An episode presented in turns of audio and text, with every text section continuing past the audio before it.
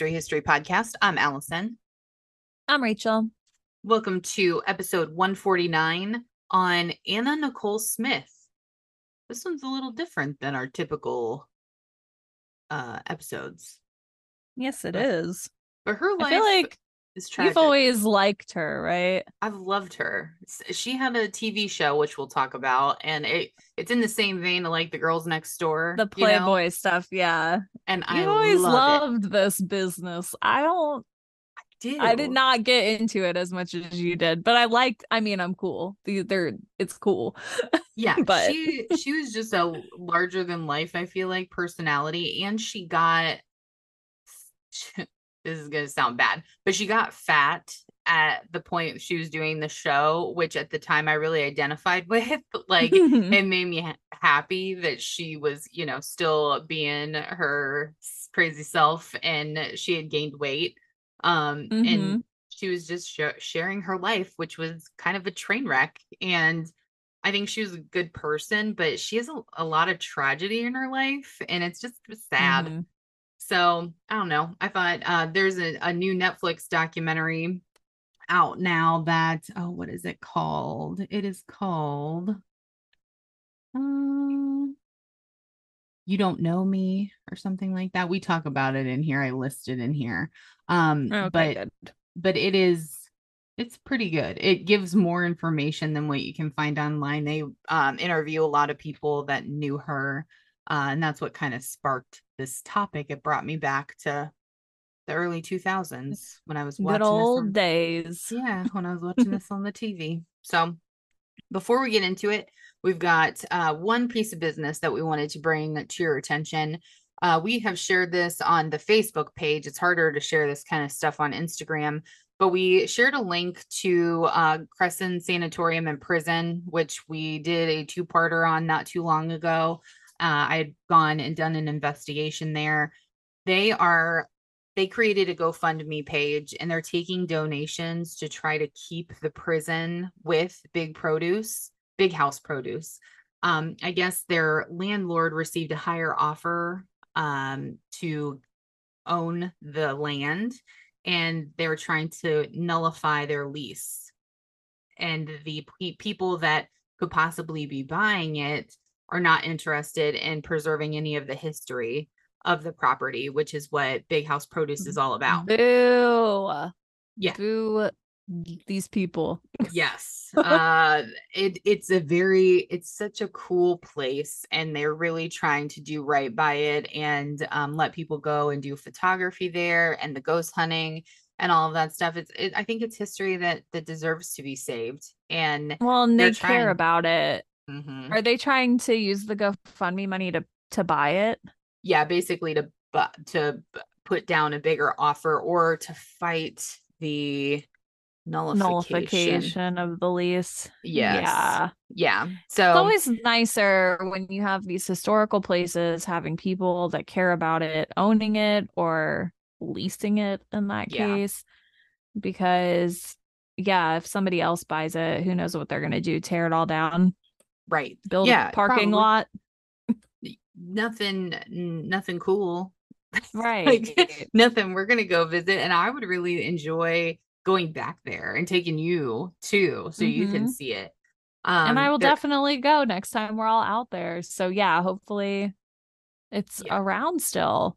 Yeah, their goal is to raise $160,000, which is like crazy big. Um Mhm.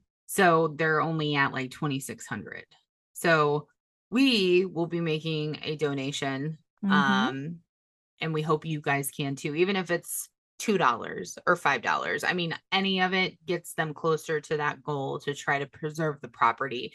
And the people that Mhm. work there, the volunteers, all of those things are they are so passionate about it and you can just tell that it just bleeds into everything that they do and it's it's super important. So um we will put the link also in the show notes on the episode so you can scroll down to the bottom and it'll be right before the sources um, that we list that way you can just click right on the link and it'll take you to the gofundme so nice.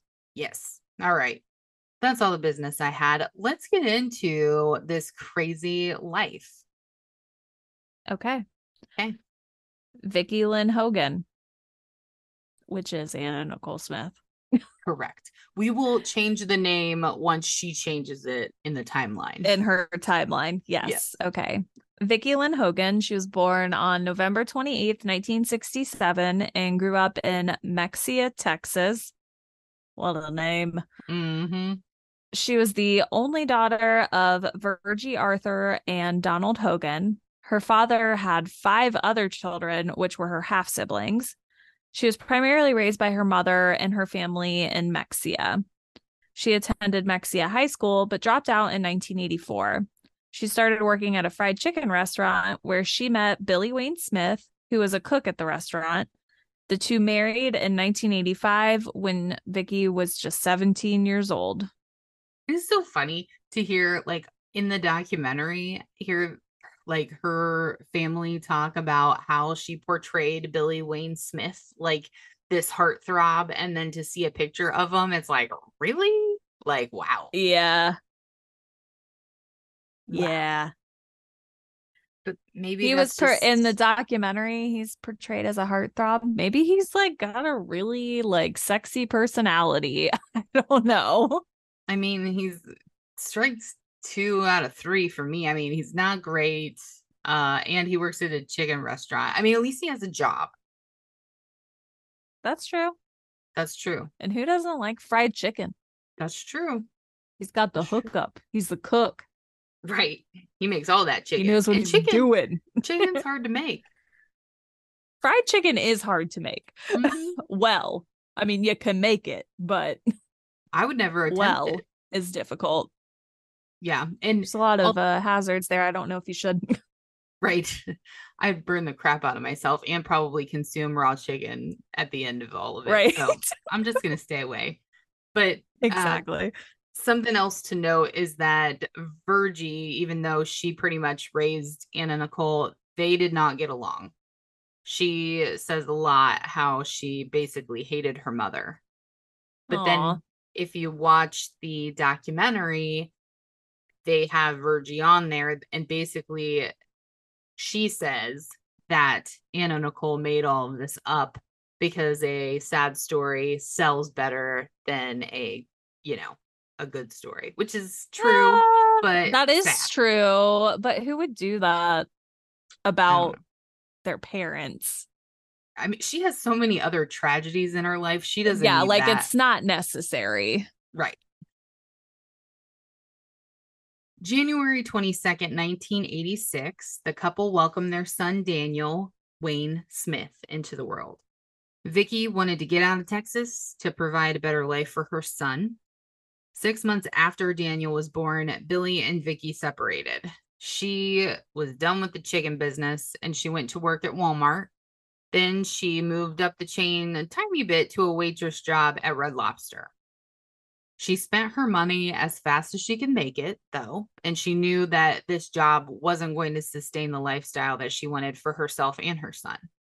She started dieting to attempt to find a job as a stripper, and she was not always well received because she had smaller breasts.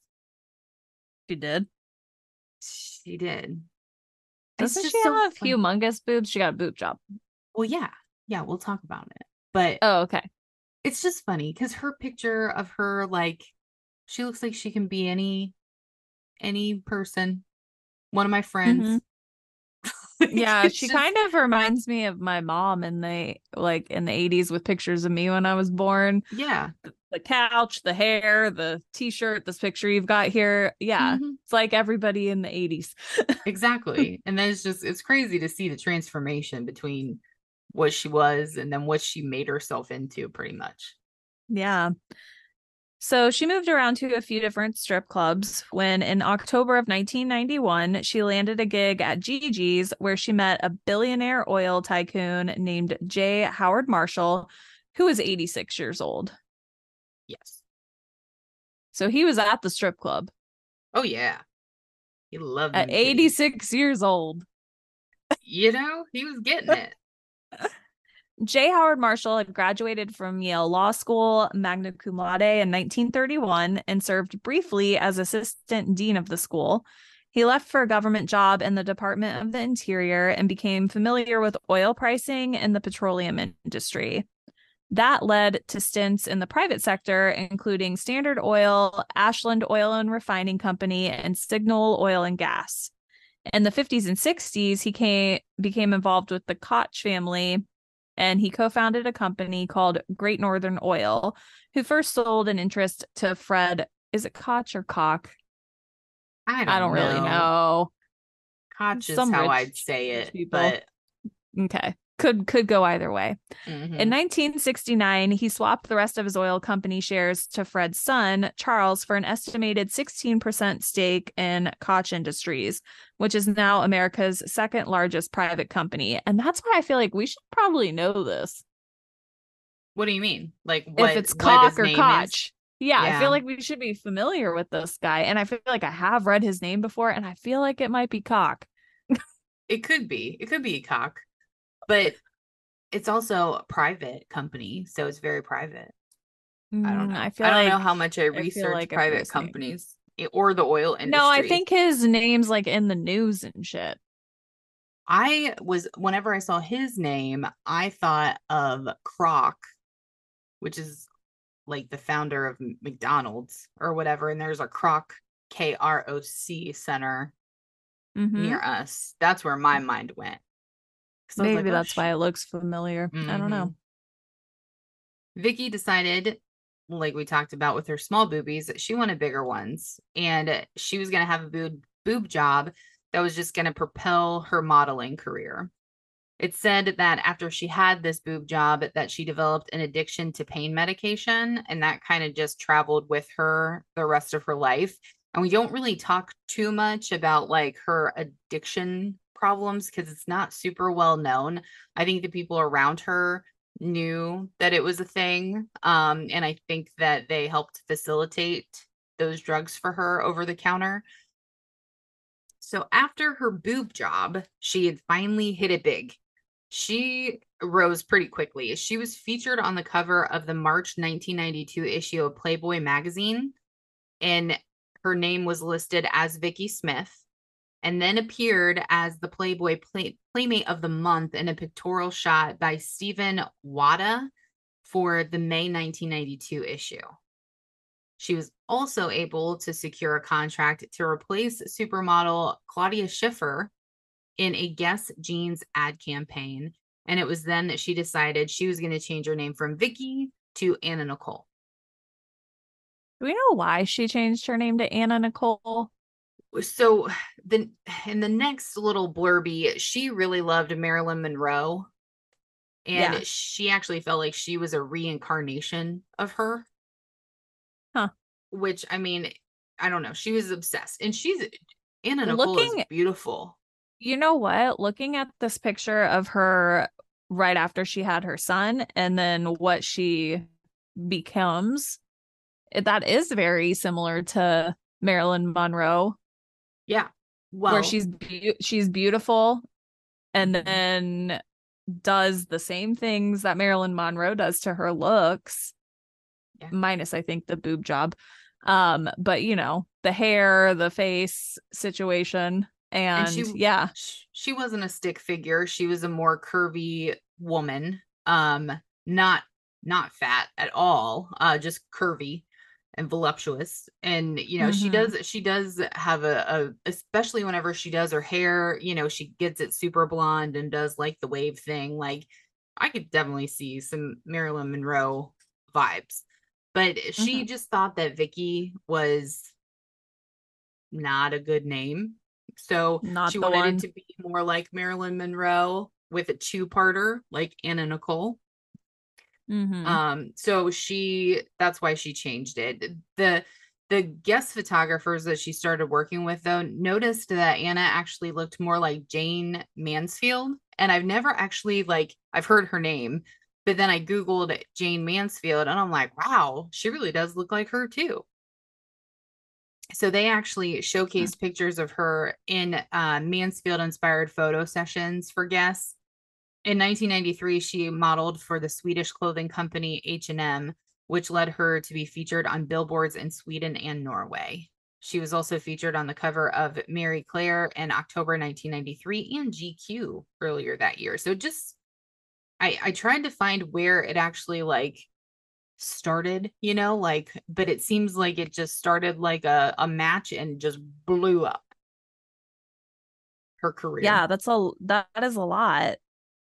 And this is before she met J. Howard, right? No, she met him in 1991. Okay. So after she met him, was he financing this rocket propelled situation? Or did they just meet? she- no, she they had been dating for a while, as we'll talk about a little later, but he definitely provided for her. Okay. And he wanted her to not have to strip basically to to get money. So he was pretty much providing for her. helping. Mhm. Gotcha. That same year, she was also named Playmate of the Year and was given a Jaguar convertible, $100,000, and a 10 page spread in the June 1993 issue. So she hit a big. Within like a year. And from watching the girls next door, they don't just hand out Playmate of the Year like to anybody. Usually you have to pay your dues and Mhm. be in it for a while. So I'm sure this probably was not super well received by all the the other playmates that Yeah. uh, That might have put in some more out. time. And yeah. June 27th, 1994, after dating for 11 months, J. Howard Marshall and Anna Nicole Smith were married in Houston. He was 89 and she was 27 mhm. years old. yeah. Looks That- Is Aki bad. Mhm. to me. Yeah. She wore a 22 carat diamond, reportedly worth $107,000. Many people thought she was mar- marrying him for the money. The first year of dating, he had spent about $1.7 million on her, which is about 3.8 million in today's money. He had also added her to the Marshall Petroleum payroll as a consultant. Yeah. How much money did he have? Because that is relative. He was a billionaire. I don't know So- exactly how much he totally was worth, but his his child, one of his children, and we'll talk about this, was getting a little suspicious and was worried that he was basically gonna take everything. Yeah, like give it all to her. I'm Mhm. just saying 1.7 million might not be that much money if she's living his lifestyle with him and he's a billionaire. Like that seems like flabbergasting amount, but probably not to him. Well, you got to think about like I don't know. I just feel like there there has to be some sort of transition there, right? Like she met him in 1991. While she's is- stripping to finance her lifestyle that she wants, which Correct. is probably, you know, just the lifestyle that you and I have. she liked nice things. Yeah. She, you know, liked to spend money, but we're talking in the span of essentially two and a half years. She's a She- millionaire She, yeah, I mean, like, I feel like there has to be a transition. living like period. one. Like, I clip Yeah. coupons, dude. I look for the Yeah. clearance rack, I- and I Mhm. don't. I feel like that's just ingrained in me. To even if I had a lot of money, I would still do those things because I'm like, why would I pay more if I could pay less? you know what I mean? I just I don't know. I'll never have to worry about that. yeah. We're probably But- not going to get to that point, but it's just it's wild. It's wild to me how yeah you're you're stripping to probably just make ends meet for each day Mhm. to spending you know 1.7 million. yeah, that's Yikes. wild. There are many phone recordings of J. Howard Marshall that basically recorded him saying that he believed he was put on this earth to help Anna and help her heal from the hard life she had growing up with her mother. He gave her everything she wanted.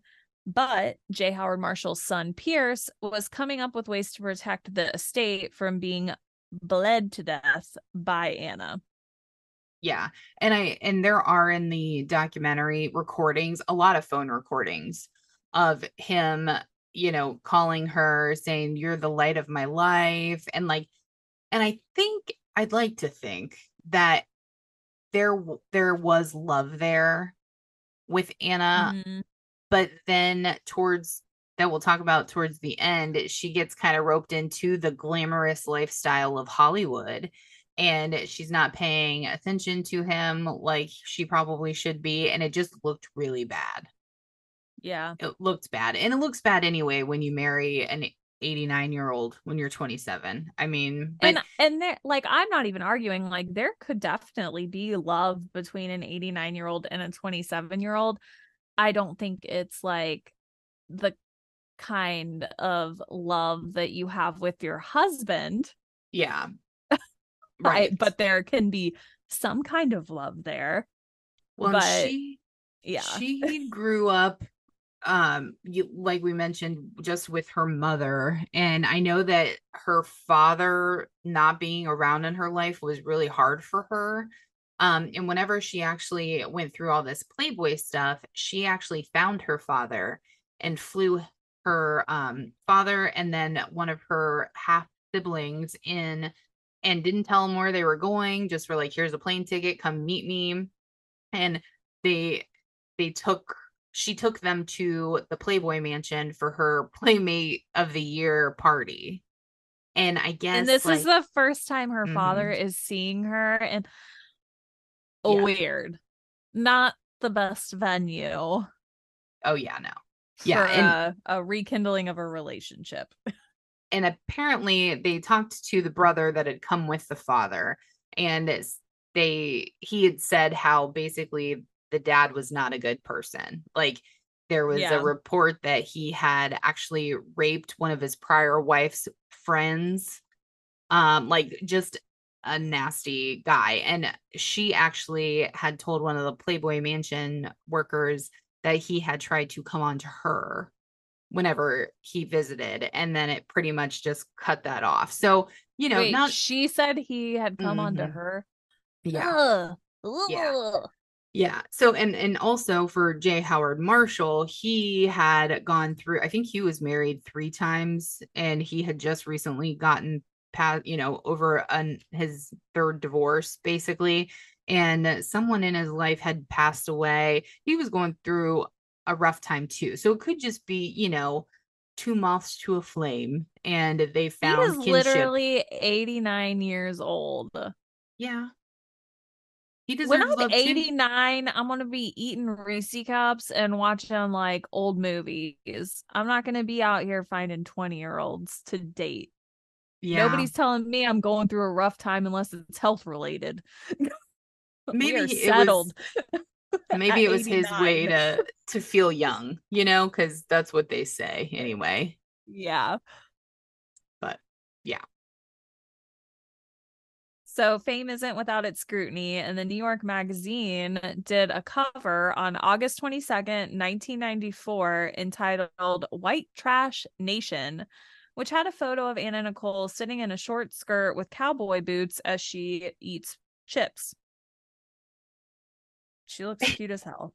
that's I what i it. thought that's what i thought whenever i saw because it didn't have the picture in, in the article i was reading i was like i gotta see this and i was Mhm. expecting her to be like not full face makeup like Mhm. they found She her looks- leaning up against a car Yeah, she looks adorable. I love it. She did not, though. In October of 1994, she sued the magazine for $5 million, claiming that she did not authorize the use of her photo and the article damaged her reputation. The lawsuit was reported to be settled. Yeah, so they probably paid her some fat stacks to shut her up. And you'll find that she's very uh lawsuit happy. They just everybody in Hollywood, I feel like they just sue each other all the time. Yeah. It wouldn't even cross my mind to sue over this because if I if there's a picture of me like this, I'd be like, I look really cute. White trash nation. Yeah. That Right. checks. like whatever.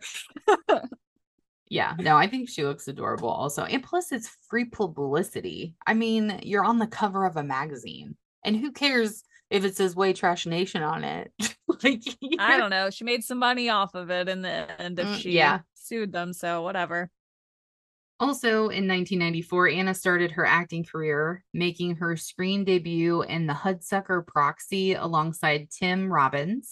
She then went on to star in a larger role as Tanya Peters in The Naked Gun 3, 33 and a half, or a third, I'm sorry. That's such a weird name. The Final Insult. She was typecast as the ditzy blonde. Some other movies or TV shows that she appeared in are The Skyscraper, Sin City Spectacular, Anna Nicole Smith Exposed, Veronica's Closet, Ally McBeal, Wasabi Tuna, Be Cool. I love that movie. Yeah. Illegal Aliens.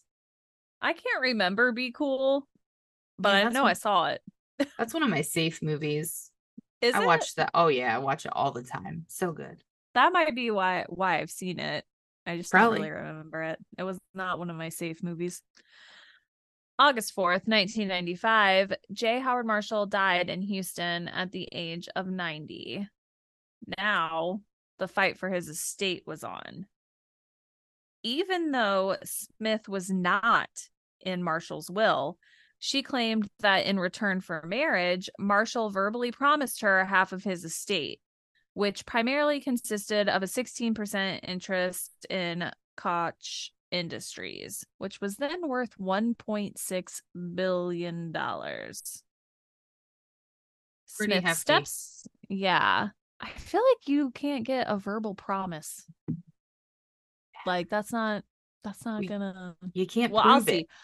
I honestly don't really know what happens in the story, other than I'm pretty sure she doesn't get 1.6 billion dollars. So, Correct. Yes. but yeah, I mean, you can't have somebody verbally promise you that you're going to get half of their estate when they're a billionaire. And, And did she really think that was? Did she really think that was solid? like, Right. okay. Mhm. Um, Smith's stepson, E. Pierce Marshall, disputed the claim. Smith temporarily joined forces with J. Howard's other son, J. Howard Marshall III, who was disowned after attempting to take control of Koch Industries. Howard III also claimed that his father had verbally promised him a portion of the state. Like Smith, Howard III was also left out of his father's will. I would just like to say that he also promised me part of the state. Right. We won't even take like uh, we won't even take that much of it. I mean, it- just a hundred grand will work. Yeah, like I mean, I'm talking like one percent, Right. Right. point point five percent. We'll literally take anything. He said two percent, but I'll take 0.5 percent. and I won't even sue you for it either. Right. January 25th, 1996, Anna filed for bankruptcy in California, claiming that she had debts over a million dollars she couldn't pay, uh, especially after she had an $850,000 judgment that was awarded to her prior nanny, Maria Antonio, uh, Antonia Curta. Certa? Soretto. Soretto. Okay. Yeah, sure. She had filed, this is wild to me. She had filed a suit charging Anna with sexual harassment, sexual assault, and false imprisonment. She said this occurred during a Las Vegas business trip. Anna had then countersued Maria, but she failed to follow up on her countersue. So the judge just ruled in favor of her, um, of Maria, adding that massive bill to the list. And I do want to say that it doesn't make total sense, all of this. However, whenever she was in Texas and she was, you know, stripping and doing all that stuff, she was partaking in um female company also. So maybe it could have been just like she thought Maria was beautiful and wanted to try to get it in and then Maria saw So her chance not to sue her. detailed somewhere? We should find this out. Because what what constitutes sexual harassment, assault, and false imprisonment? locking her in a bedroom and grabbing a boobie, Hmm. saying, "Dang girl, you fine." All that could be all that. Yeah, interesting. Anna listed about 2.7 million in personal and real property compared to the 9 billion in liabilities she owed. Nine She listed million. Marshall's I'm sorry, did I say billion? Uh huh. It's hard when you're talking millions and billions. None of this means anything Er, right. It's all dealing- unattainable. I'm dealing in hundos over here, okay? Nine million in liabilities she owed. She listed Marshall's estate as a potential asset because it was in litigation. Are you allowed to do that? That's interesting. that is. Pierce Marshall sued Anna for defamation, and then Anna sued him, and it was a sue battle. Everybody's suing everybody. It's just crazy. We talk about this all the time how somebody sues somebody and then they counter sue. It's just like, where does it end? And the real bummer about like the whole Maria thing is they just awarded it to her because she didn't pay attention. Like, she probably maybe was not guilty of those things. Maybe she was, but she, countersued and then just, up. yeah, let it go. 850,000. She had a lot going on. She did. That's true.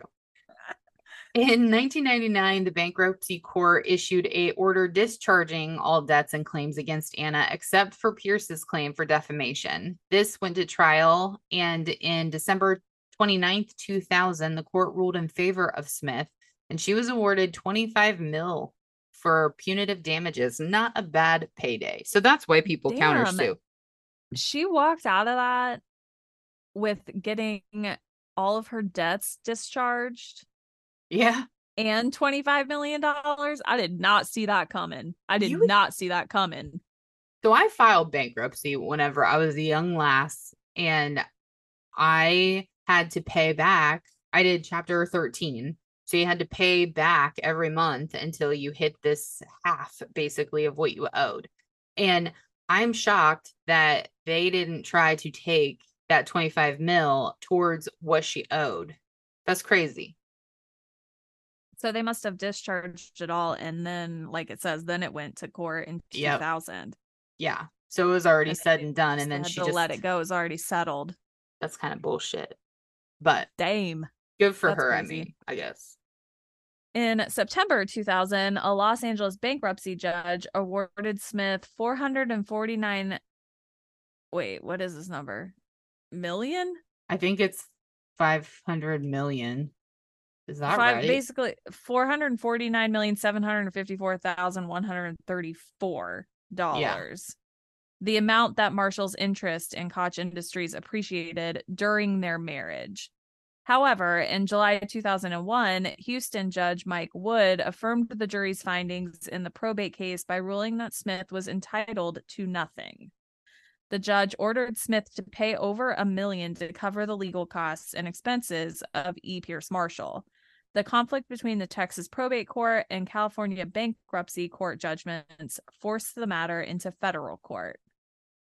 Mm-mm-mm. like, hmm. in March 2002, a federal judge vacated the California bankruptcy court's ruling and issued a new ruling that reduced the award to 88 million. This is insane to me. But I ha- but you have to remember like these money amounts are like astronomical to us. Like this is winning the Mhm. lottery money. But this is probably just like how much at that point she was just used to spending a bunch of freaking money. Well, just think about the first year she was at 1.7 million. So that's essentially eight years that's going to get her through, and that's it. Yeah, and that was money that he was spending on her. I'm I'm sure he was like housing her for free. Mhm. You know, Yeah. that probably wasn't included in all the perks that she got of things that were just around. Right. Well, and and I will I would note that he was trying whenever he was alive to give her things. I think I think in the vein of like, okay, if I give her this, then she'll have something when I'm gone. But she just spent it so freaking quick. I guess he had like a credit card that had like basically no limit on it. It did, but it was crazy. And she maxed it out so she he was just he was trying i think to do things systematically to kind of protect her and Daniel because he wanted to adopt Daniel. Yeah. Um, and it just never happened. And I think that he was trying to set her up, but she just spent it too damn quick. yeah. And I don't mean to speak ill of the dead, but she seems like she is uh, bad as shit with money Obviously. and really needed to get a reality check Yeah. Yep. somewhere, somewhere in there. On December 30th, 2004, a three judge panel of the United States Court of Appeals for the Ninth Circuit reversed that decision and the decision of being the award is 88 million reversed that decision on the grounds that the federal courts lacked jurisdiction to overrule the probate court's decision so like that means she got nothing, I would assume. i don't know I need to be a lawyer. uh, yeah i don't know that's hard to follow i don't know what she walked out of there with In two, 2002, this is the good stuff. So, like we talked about, Anna, she was given her own reality TV show on E called The Anna Nicole Show. This premiered in August 2002 and lasted until June 2003. The day the show premiered was the seventh anniversary of the death of J. Howard Marshall. The show followed Anna, her boyfriend slash attorney Howard K. Stern, not Howard Stern, different guy. thanks for clarifying because i was like wait Yeah, that's why the K is very important. Her Yeah. son Daniel, her assistant Kimberly Kimmy Walther, her miniature poodle Sugar Pie, her interior decorator Bobby Trendy, and her cousin from Texas Shelly Cloud.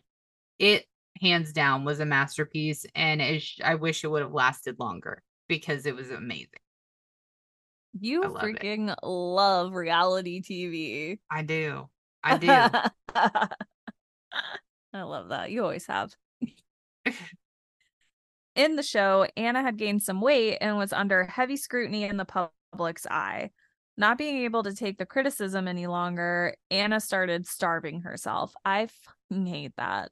And Yeah. I think in the t- early 2000s, I mean, you know, it's always been a thing where people comment on women's bodies, whatever.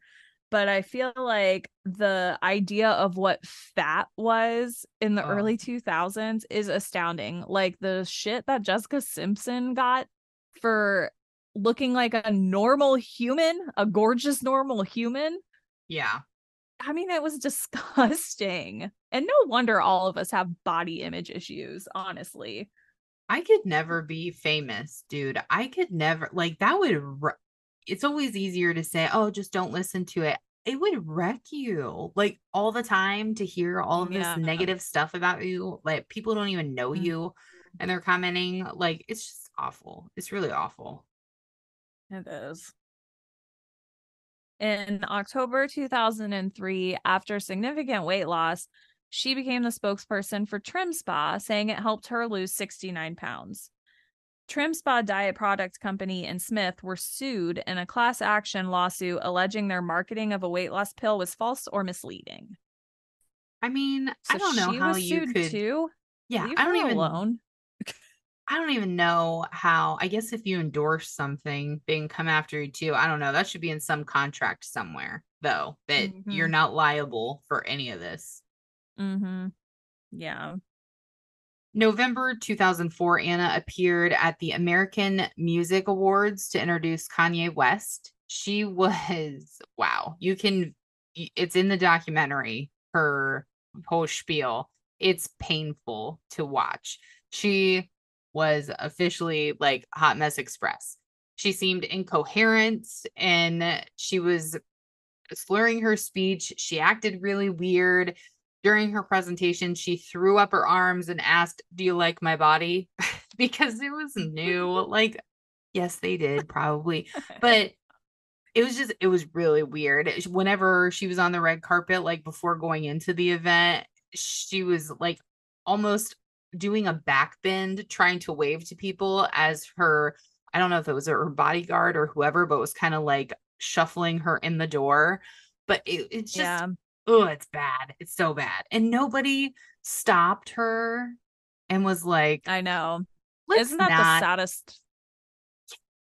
like Mhm. Why would I would never let you go out there like that in front of a million people? No. uh, Thank you. Appreciated. And that's I'm and that is another thing. I feel like we are doing a little bit better as a people. I think maybe because I feel like when it, when that happened, I don't really remember this. I think I was not paying attention or whatever. But nowadays I feel like if you if they are like taking pictures and like posting or you know putting in magazines or if people even read magazines anymore about people that are clearly on drugs mm-hmm. that are mm-hmm. famous I feel like there's a lot better of a reception like people are more concerned mm-hmm. it's not as like shit talky as it was in the early 2000s or even like in the last 10 years I feel like that's been brought up to like a forefront and people are being more concerned, receiving it more as opposed to just like pointing and looking and being like, look at that mess. Don't you but, think though that she should have people around her that yes. would be like, even though if she was under contract, she might have to pay money, like they would be it, it would be everybody should have some everybody should have people in their lives looking out for them and it looks yeah. like she didn't have anybody in her life looking out for her at that point i don't know that just that makes me really that's sad. really really sad mm-hmm. but she also is though is uh, you know an extravagant being and in march 2005 Anna was a presenter at the first MTV Australia Video Music Awards in Sydney, which I didn't even know was a thing. And Anna spoofed Janet Jackson's famous wardrobe malfunction by pulling down her dress to reveal her boobies, and they were covered with the MTV logos, which is pretty freaking funny. mm-hmm. Hopefully, she was. I don't know about that performance. I don't know if she was. That sounds like that too. was a choice. She might have been, but that sounds like that was an actual choice. Whereas yes. slurring her speech and acting strange before probably wasn't a choice. Uh, you got to watch that making. clip. You got to watch it. It's just cringy. It's just like, "Oh, honey, just you I feel nap. like I've I feel like I've seen it cuz it is invoking some sort of memory, but I don't like super remember it. I will watch it. I'll go back and and take a peek, but that I mean, man, she had she was going through it and needed some friends. Mm-hmm. Definitely. In September 2005, the US Supreme Court decided to hear the appeal of the decision. The George W. Bush administration directed Paul Clement, Clement, the United States Solicitor General, to intercede on Smith's behalf in the interest of expanding federal court jurisdiction over state probate disputes. So this is about that overruling that they did earlier. Uh-huh. Yeah. On May 1st, 2006, the Supreme Court unanimously decided in favor of Smith. Justice Ruth Bader Ginsburg wrote the opinion. The decision did not give Smith a portion of her husband's estate, but affirmed her right to pursue a share of it in federal court. RBG, man, for mm-hmm. the win. Coming in clutch. In 2006, Anna met with a psychiatrist at Cedars Sinai Medical Center they diagnosed her with a borderline personality disorder, which, yep, okay, I could see it. Uh, June 1st Anna of 2006, Anna announced that she was pregnant on a video clip on her website. Her daughter, Dannielynn, was born on September 7th, 2006, in New Providence, Bahamas. Howard K. Stern, the longtime attorney slash boyfriend slash gopher had insisted that he was the father. They had a really weird relationship.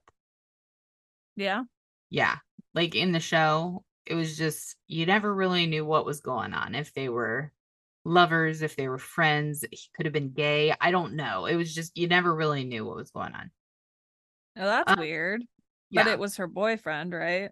That's what she says. And I think she was just saying this because she didn't want the father to know. So entertainment photographer Larry Birkhead claimed that he could be the baby's father and filed a lawsuit to establish paternity. The Bohemian birth certificate recorded the father as Howard K. Stern, and apparently there, and I don't know if it's the same here, but whoever signs the birth certificate is the father. Like you Mhm. are the father, which I think is the Mhm. same here, right?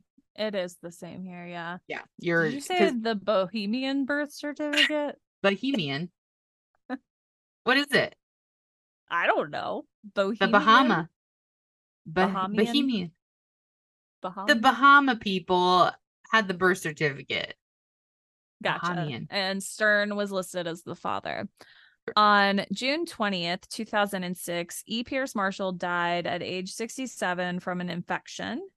His widow, Elaine Tedmer Marshall, pursued the case on behalf of his estate. After Smith's death Yeah. Yeah. In 2007, the case continued on behalf of Smith's infant daughter, Dannielynn Birkhead. In March 2010, an appeals court upheld the verdict barring Smith from the estate. Following the decision, lawyers for Smith's estate appealed the decision to the entire Ninth Circuit. On May 6, 2010, the appeal was denied. And on September 28, 2010, the Supreme Court agreed to hear the case. Yeah. So that is uh, kind of foreshadowing uh, a little bit ahead of where we're at. That's telling a lot of information ahead. Foreshadowing.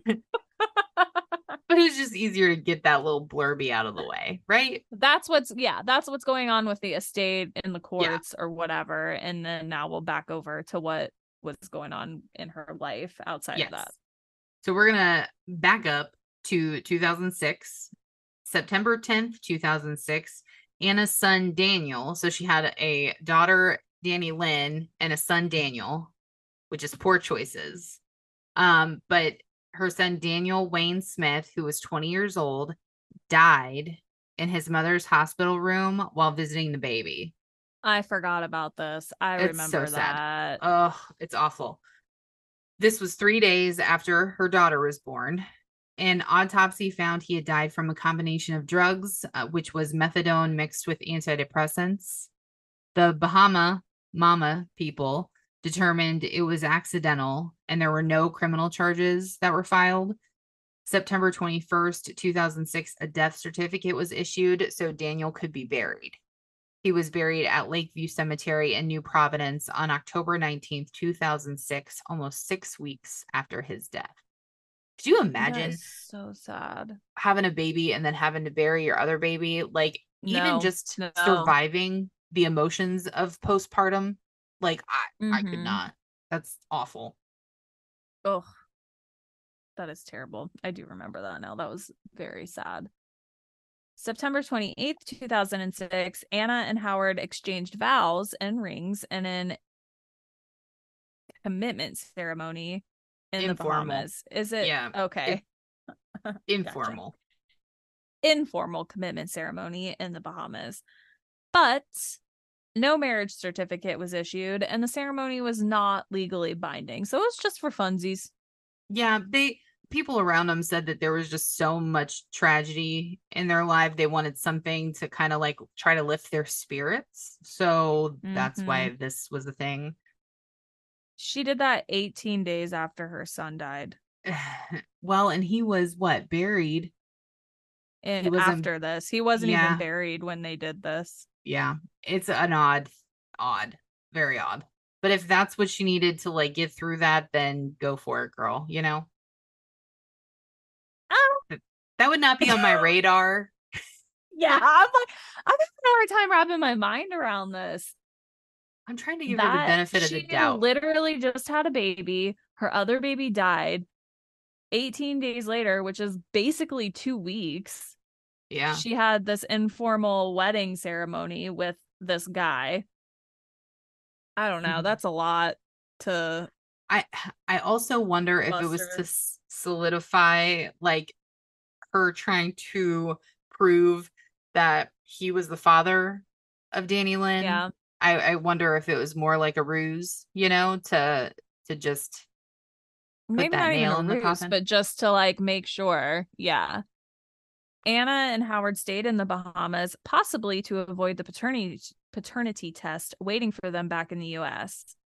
Late 2006, Anna was granted permanent resident status in the Bahamas. She claimed she owned a $900,000 mansion that was given to her by her former boyfriend, Gaither Ben Thompson, but he claimed he loaded loaned Loaned. Anna the money to buy the property, but she failed to repay and he regained control.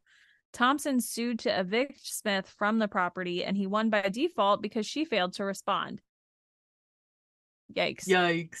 Yikes. That very much reminds me of I'm gonna tell a story and I probably shouldn't. One of my friends got arrested for uh I can't remember what it was, but it was some sort of like driving thing that was like not a big deal. And she paid the ticket, but it said she needed to appear in court and she didn't read the letter and she did not appear in court and they issued a warrant and went and arrested her at work. And I'm like, it, it feels like you should get a second chance.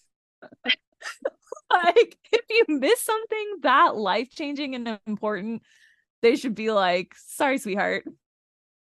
right. Go one more, one more try. And now we know you know. And this is Mhm. what you need to do. You know, I feel like, man, twice she has really screwed herself up by just- not showing up to something. And in the word of like warrants, it's wild to me that we could be walking around and have with warrants a out warrant and not even know it. Yeah, no for like idea. parking tickets or something. yeah. It's scary. I don't know. It is. Yeah. it is. And mail is unreliable. Do not mail me stuff. It is not 1902. Like, figure out a better way to get in touch with me. I'm not going to answer my phone if you call, but leave a voicemail and I'll check it out. Or text me. Or send me an email. I don't know. I might miss an email too. I really need somebody to call me and leave me a voicemail or text me. Certified letter is how you get a hold of me. There you go. I need to sign for that shit. Yeah, that I would actually read. Um, while cleaning out the mansion after she was forced to vacate, it is said that they found methadone in Anna's bedroom fridge, along with vials of injectable vitamin B12 and lots of bottles of Slim Fast. And that there, not the like methadone, but a bedroom fridge. That's where I want to be at in my life.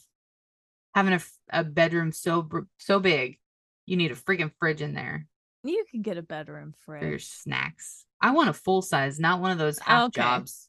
Calm down. Got lots of snacks that need- need refrigerating. No, you don't. You can't Oh, even fit that I many know. snacks in your belly anymore. yeah, I know. I still am a fat kid at heart, always thinking about my snacks. like I just, I just want a fridge full of snacks, not to eat them, just to have them. it's a status thing. I feel like uh, fridge snacks. I mean, you've made it. Uh, just Uh, having a second fridge means, like, to me when I was younger, like my friends that had two fridges, like you, Uh-huh. I was like, "Oh, she rich, rich." and now I have a second fridge, and I know that's not true. You have a real fridge, and then you have a sh- far less shitty fridge that's like a garage fridge. Yeah, that houses Uh. all of our seltzer waters. right.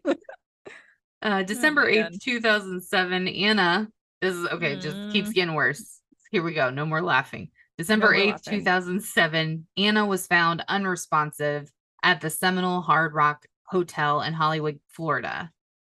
CPR was started at 1:45 p.m. until 2:10 p.m.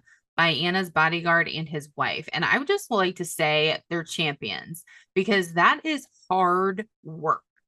Mm-hmm. And you did it for what? Almost a half hour. Half hour. and you tried so hard to do everything you could. Um, but unfortunately, it, it- there also is a weird chain of events. So the bodyguard who had been with her through like everything, she loved that bodyguard and he loved her back.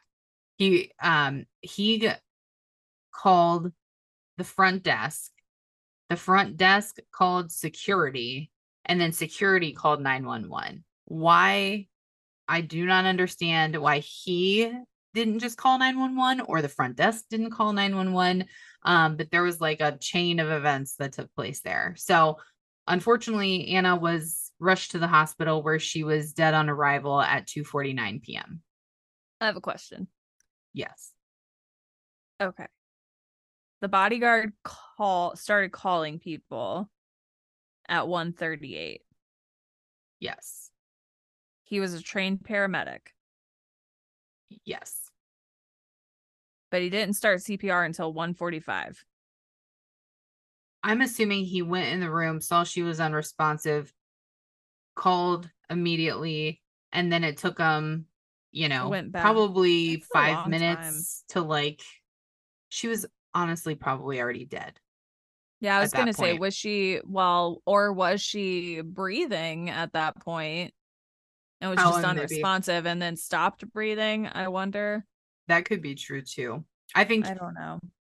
with the relationship that they had that I saw through, he know. would have yes Yeah, he i'm would not have done saying he didn't i'm not saying he did anything wrong i'm just wondering was she not breathing yeah, or was she and then stopped i don't know right. after the toxicology report it was noted that anna had died from a combined drug intoxication sleeping medication being a major component no illegal drugs were found in her system that's scary Yeah. The official report states her death was not considered to be due to homicide, suicide, or natural causes. Her death was officially ruled an accidental drug overdose of the sedative chloral hydrate. It was noted that eight out of the 11 drugs in Anna's system were prescribed to Howard, not Anna. Never mind. Right. So illegal is like she wasn't smoking meth, but Yeah. they're These were all she- prescribed, but not to her. correct. And she also uh took a, Benadryl on top of all of this stuff. And they think that the Benadryl that's really kind did of it. hmm I can't even take Benadryl by itself. that stuff almost kills me every time I take it. I remember the last time I took it, it was because I had this weird allergic reaction and part of my face swelled up. I don't know what caused it, and I'm not allergic to other stuff. Like, I'm not really allergic to anything. So I mm-hmm. don't know what caused it, but I took Benadryl and I remember laying on my couch wrapped up in a big comforter in the middle of the day thinking it would be really easy to just stop breathing cuz this feels very laborious right now. Hmm And then I was like if I fall asleep am I going to stop breathing? right, right. like and it was Benadryl. Yeah. Like- so I don't man that stuff not not messing around. it yeah, it does not have to be illegal to be a lethal combination of things. Yeah, definitely not. Anna's funeral took place on March 2nd, 2007. April 2007, a Bahamian judge ruled that DNA testing had established Birkhead as the father of Anna's daughter. So, not Howard K. Stern, Correct. but the photographer.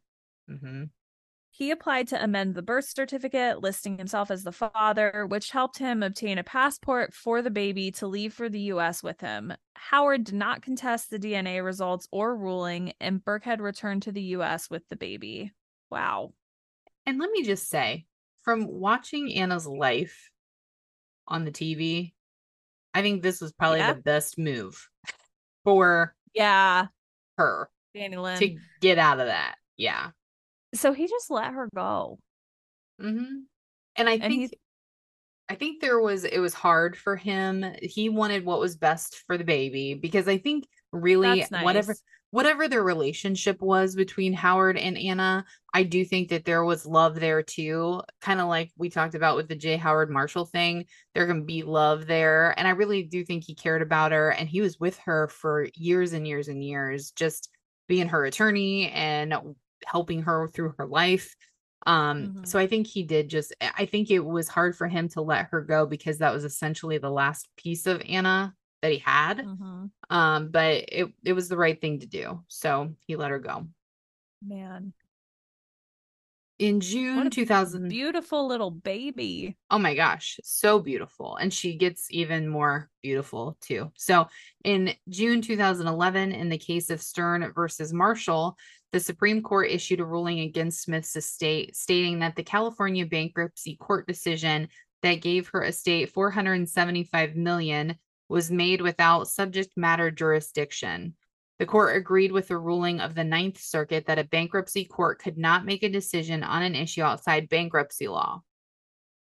So in 2011, Smith's estate filed a motion in the U.S. District Court to obtain 44 million in compens- com- Compensatory. yeah, damages and to sanction the estate of E. Pierce Marshall. In August 2014, David O. Carter, a federal U.S. District Court judge in Orange County, California, rejected these efforts. So really, it that just is that the end at that point? yeah, that's the last thing I have on the estate business. So it's just kind of dead at this point. And now Anna's gone. I mean, you know, it's just I think Stern's probably over it. Yeah, that was a lot of back and forth. hmm So, where is Dannielynn now? After Birkhead returned to the US with his daughter, they moved back to Kentucky, where he was born and where he had met Anna at the Kentucky Derby in 2003. He takes Dannielynn to the Derby every year. In 2013, when she was six, Dannielynn started modeling for Guess Jeans, just like her mama. And now she's the spitting image, and she really is. She really is. And um looking at the uh the article, um Birkhead was talking about how like, you know, with the Guess jeans thing and everything, she would she would see glimpses of things that her mother had done and it just makes her feel more connected to her because that's so sad that I mean, you know, she looks just freaking like her and you Mhm. never got to meet her and you know, you got to meet her but you don't remember it and Right. I don't know, but it's nice of him to still try to keep her memory alive by taking her to the Derby every year and everything like that. So it seems like this exchange of him being the father and taking her away from all that craziness was the best thing for her. And it looks like she's grown into a really beautiful, well adjusted young lady. So Yeah. That's fantastic. Silver lining in a very sad story. very sad, very tragic, especially like right there towards the end. It just was bam, bam, bam.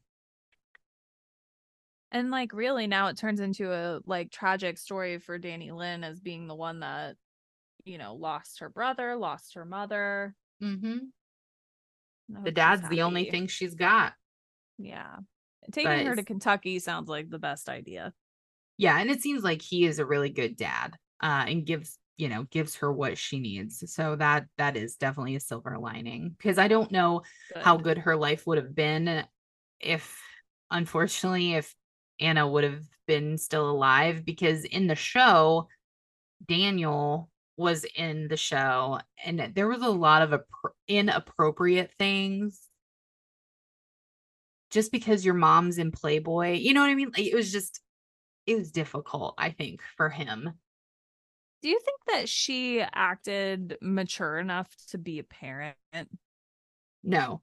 I think I think she loved her children and I think she wanted the best for them and to give them what she didn't have, but I don't think her sole focus was being a mother. Yeah, and it doesn't seem like her maturity level was really where it would need to be to to keep her kids, you know. yeah. When I Because a lot say of safe, I don't mean like safe physically or whatever, but just, you know, yeah. I- she might she strikes me as somebody that might have let him seen too much too many things at too young of an age or whatever. Yeah. I think she was very loosey goosey with yeah. her stuff. And I think some kids can handle it and some kids can't. Yeah. Definitely. So that is the tragic story of Anna Nicole Smith. And if you. if you can find her show, things. if you can find her show, freaking watch it. It's a Girl, you tell me if you can find it streaming, I'll watch it. I've It's been very into reality lately, reality TV lately. I'll give it a go. it is it is a masterpiece. It was it's it should have gotten awards.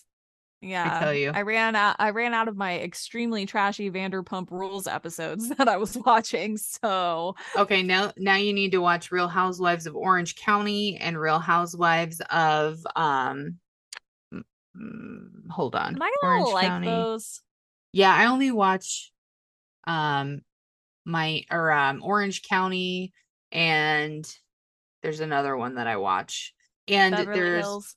no, I don't watch I can't deal with them. Um I'll let you know what other ones, but there's two that I watch. New York is okay sometimes, but they get kind of annoying. But I really Mhm. like Orange County. They I feel like are the most real. Like I feel like I could be friends with one of them or two of them. Yeah. Okay, let me cite We'll my see. sources. We'll see. Yes, Or- please do. Any of the uh below decks, sailing yacht, Oh yeah. and the Mediterranean. Yeah, oh yes, girl. There's like three Okay. three of those, and they are all good. They have like four seasons apiece. You'll be watching that for a year. So good. okay. Well, maybe I will. um, okay, so to cite my sources, I went to insider.com slash Anna Nicole Smith, uh, reelrundown.com, and Forbes.com. They had a lot of the information on the court case and all that business, and Wiki, of course. And the, Awesome. the documentary. Um hold on, let me cite it. Are you looking are you looking up the documentary right yeah, because I forgot. Um, you don't know me. I think that's what I said earlier. That is what you said. But yes, the Anna Nicole Smith documentary, You Don't Know Me, is on Netflix and it's got some good insight. So we hope you enjoyed episode 149 on Anna Nicole Smith. Don't forget to check out the GoFundMe page for Cresson so we can save them. Mm-hmm. We hope you have a great week and we will see you next time. Bye. Bye.